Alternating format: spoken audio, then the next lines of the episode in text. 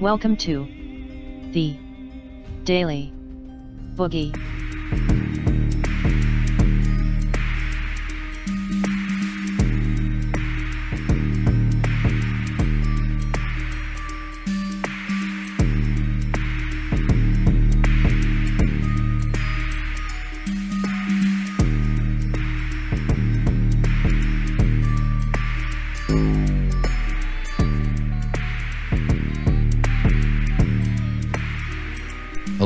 Everyone. Welcome to another edition of the Daily Boogie Podcast. Good to be with you. If you'd like to become a supporter of the show, please head over, to patreon.com forward slash boogie bumper. Follow me on Twitter at boogie bumper. And of course, if you want to support the show by subscribing, just hit the subscribe button on your preferred podcast player. Well, midterm May Day. It's the big day over in the United States. At the time of recording this, the first polls are due to close in around an hour and a half. And myself, like many of many people inside and outside the US, are watching carefully to see what happens. Just before we get into, I, I thought it might be a good idea to just go back and look at some of the things that happened during the campaigns. Uh, look at some things that have happened in the subsequent weeks to this particular, particularly important voting day for many people in the United States. And of course, understand that, you know, uh, by tomorrow, there's going to be a lot of disappointed people, there's going to be a lot of happy people, and there's going to be a certain amount of mix in between. But just before we do get into that, I was thinking, you know, you know those moments where you just wake up in the middle of the night and you have to jot something down and you're not particularly sure what it means when you wake up. You know, comedy writers and stuff do this kind of thing. So I, I was I was asleep I had some kind of thought. I woke up and I jotted it down on the notepad on my uh, P, on my mobile phone, and I woke up later on to this media drumming up hate that hate that doesn't exist to create a perception based on ideology. And I had to think to myself for a while, what what does that possibly mean? But I do think, you know, in trying to decipher my own random thoughts, I, I do think I understand what it is that I thought I meant at the time. If you think about the previous two years leading up to this particular day, now put yourself in the mind of a Democrat for a moment. On the day after Donald Trump won the presidential election, they, they didn't go to sleep. You know, they didn't curl up into a ball.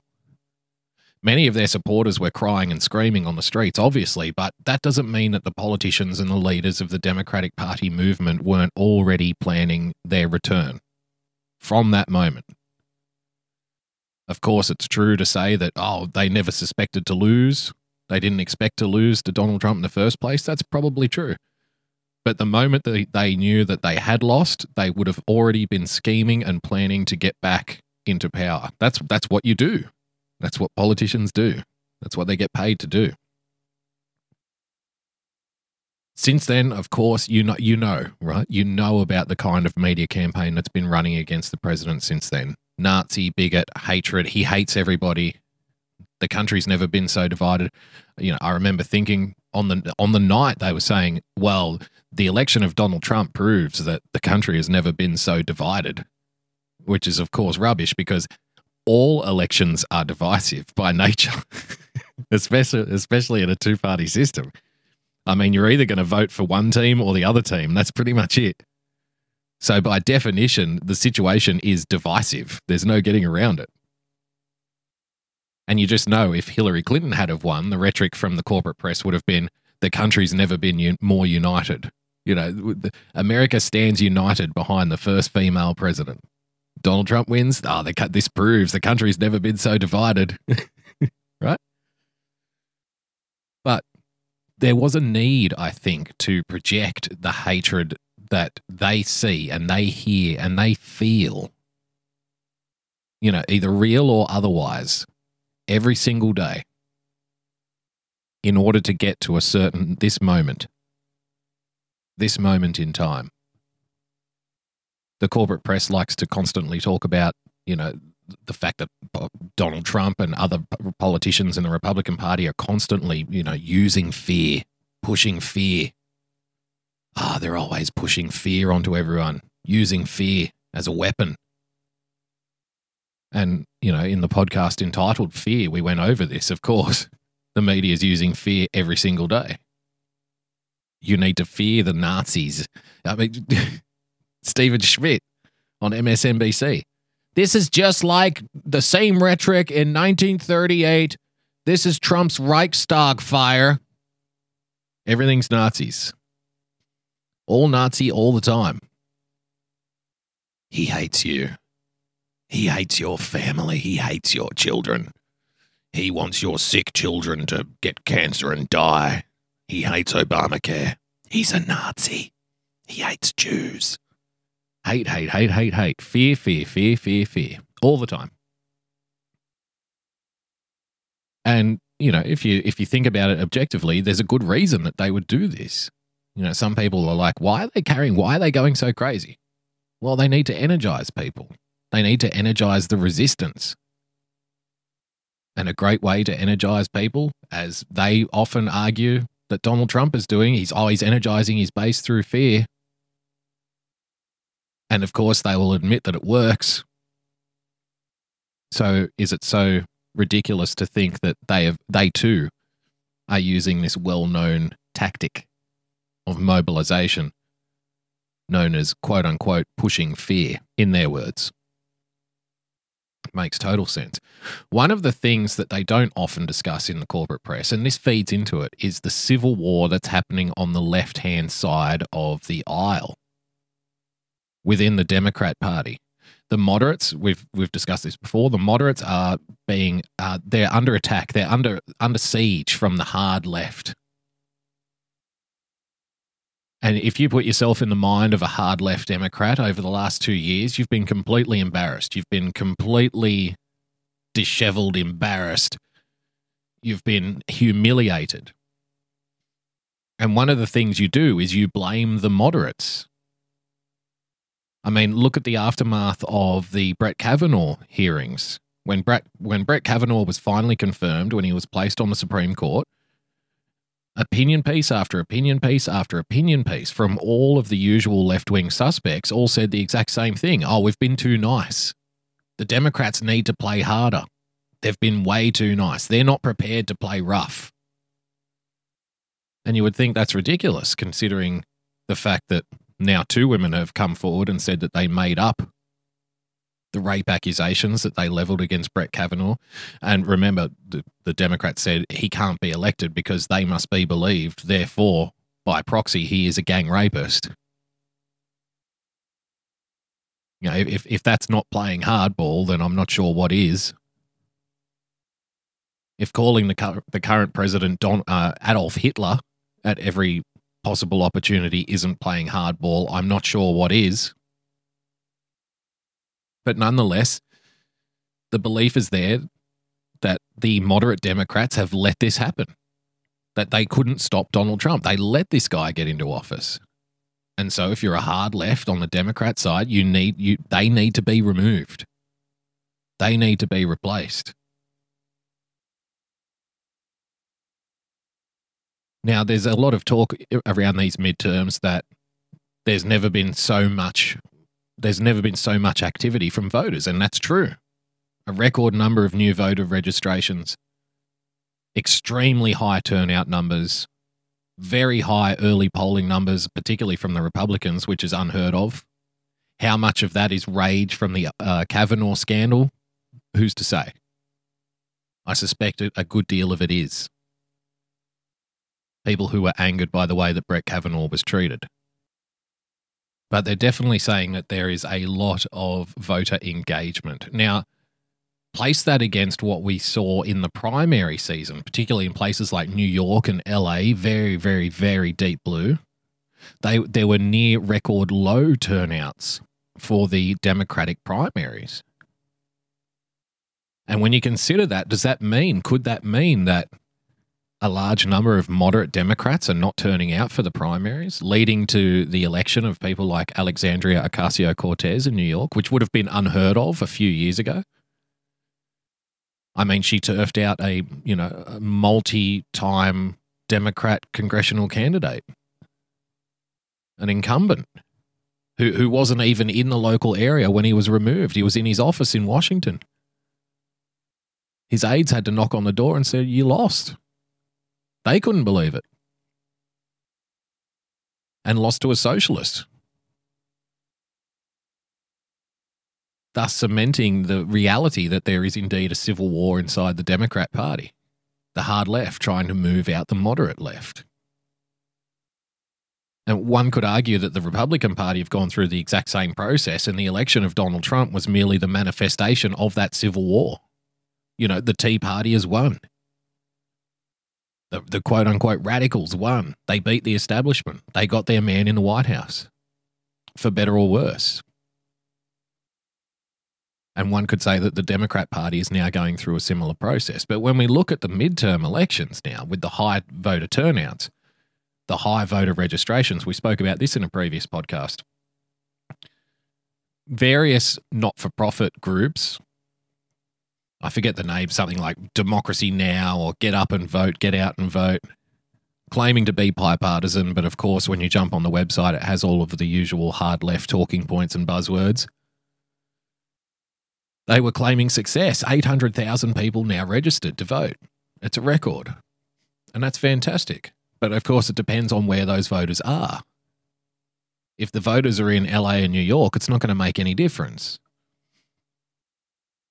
If the votes are spread around certain areas in, in you know, swinging congressional seats, then it may, might make a lot of difference.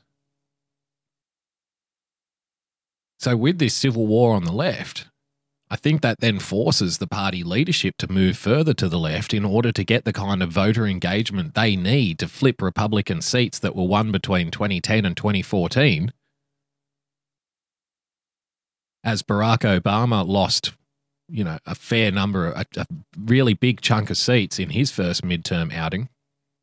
So too with Bill Clinton. We'll get to that a little later.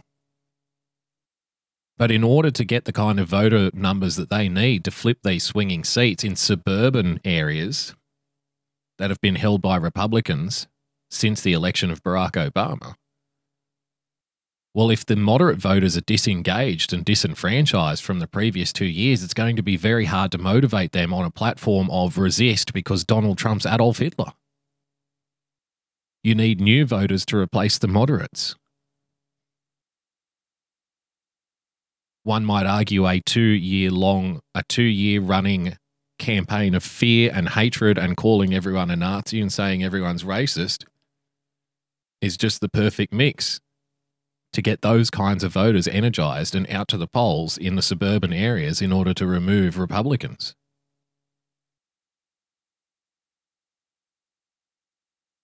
How successful that's going to be long term, we'll get to that later on.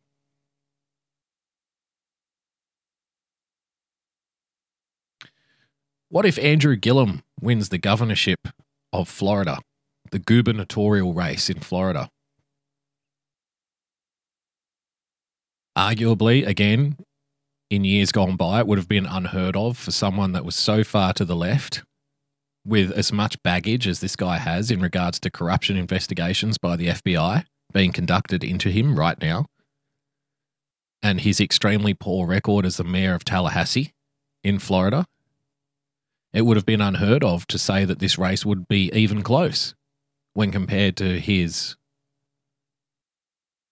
opposite, Ron DeSantis. But close it is. The Florida polls close relatively soon. If the count looks good for Andrew Gillum, I suspect there's going to be a lot of people who are up late rather than eating popcorn and drinking champagne, perhaps biting through fingernails.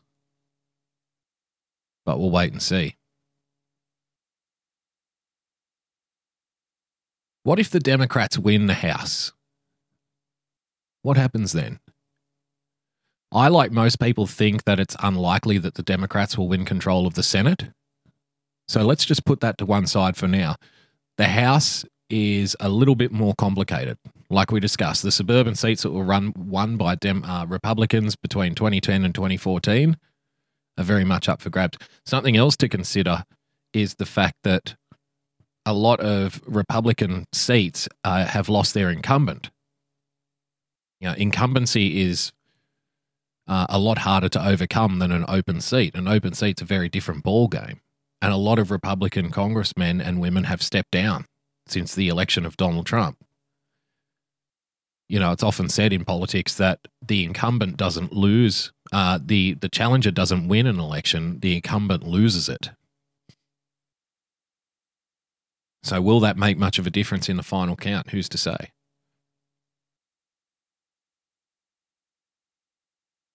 Barack Obama, by the way, had the lowest turnout in 2014.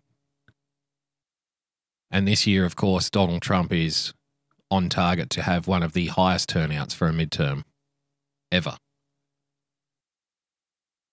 To comrades on the left who are angry at Donald Trump, I would say, wait, didn't you want everybody to be involved in politics? You should be happy about this. Clearly, Donald Trump is excellent at getting people involved in the political system again. So, no need to feel unloved. If Donald Trump holds the House and the Senate, he will be overcoming decades of history. Usually, usually the generally accepted wisdom is whichever party holds the White House, they lose the House and the Senate, or at least one of the two in the years following the, their election to the big job, the top job. So it's a very difficult task for Donald Trump and the Republicans to hold on here. But even if they do lose, I think they need to lose maybe 23 seats or 24 seats in order to lose control of the House. If Donald Trump loses 23 or 24 seats, it's almost still a win. When you consider against the backdrop the performances by Barack Obama and Bill Clinton in their first midterm elections, where they lost almost double that number, each of them. In the case of one of them, I think it was more than double.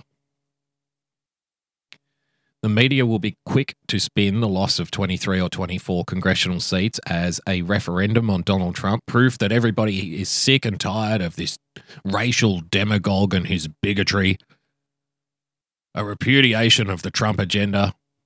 The country is united again behind the Democrats. You can see the headlines already. But arguably, it will still be one of the best performances in history by an incumbent party that owns the White House. So, what if the Democrats win?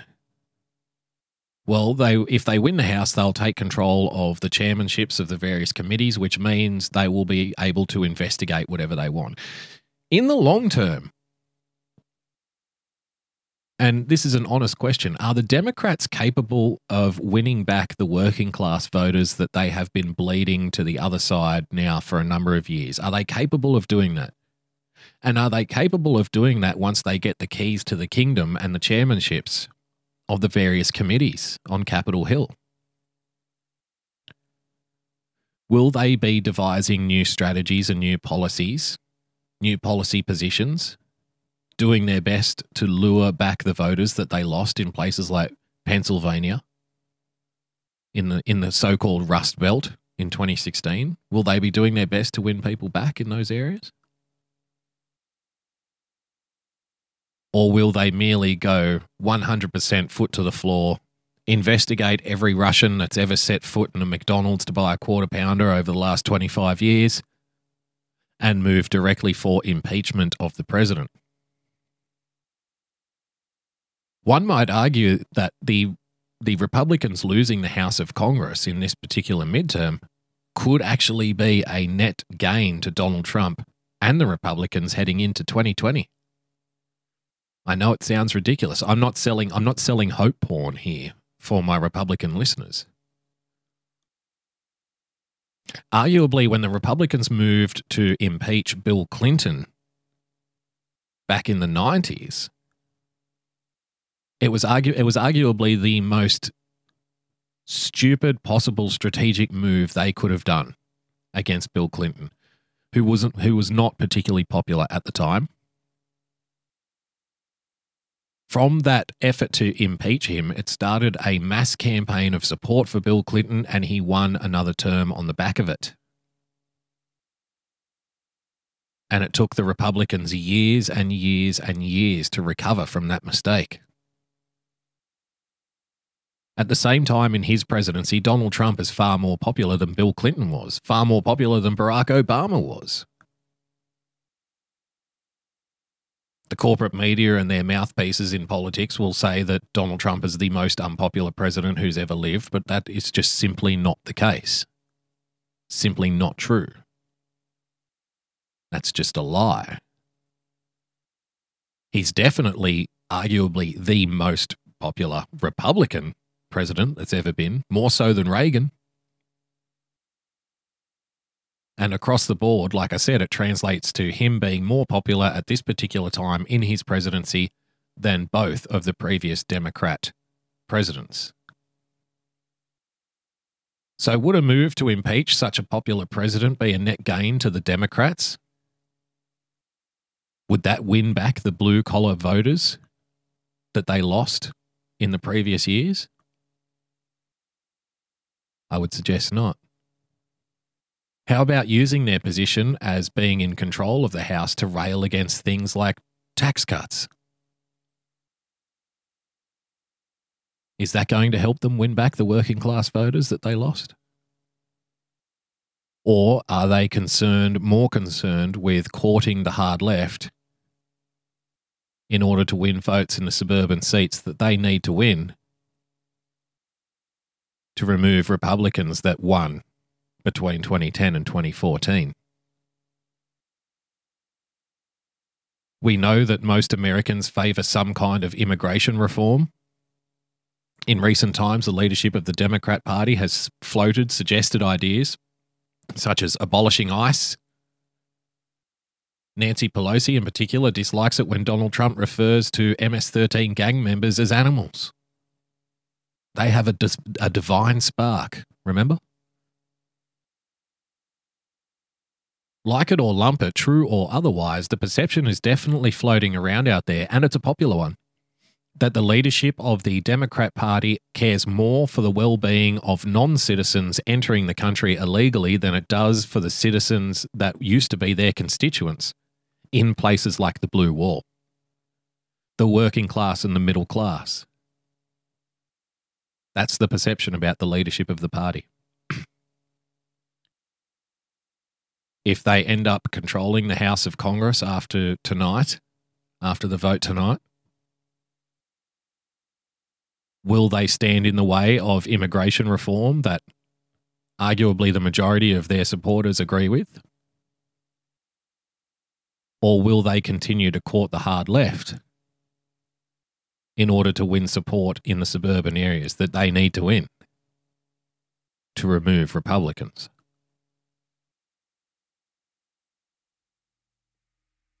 Imagine another two years of this leading into 2020. Will they still be as popular with the voters in suburban areas that they need to win to lock out Republicans in 2020. If they stand on the platform of resistance, impeachment, Russian collusion, big taxation, and open borders from their position as being the majority party in the House of Congress.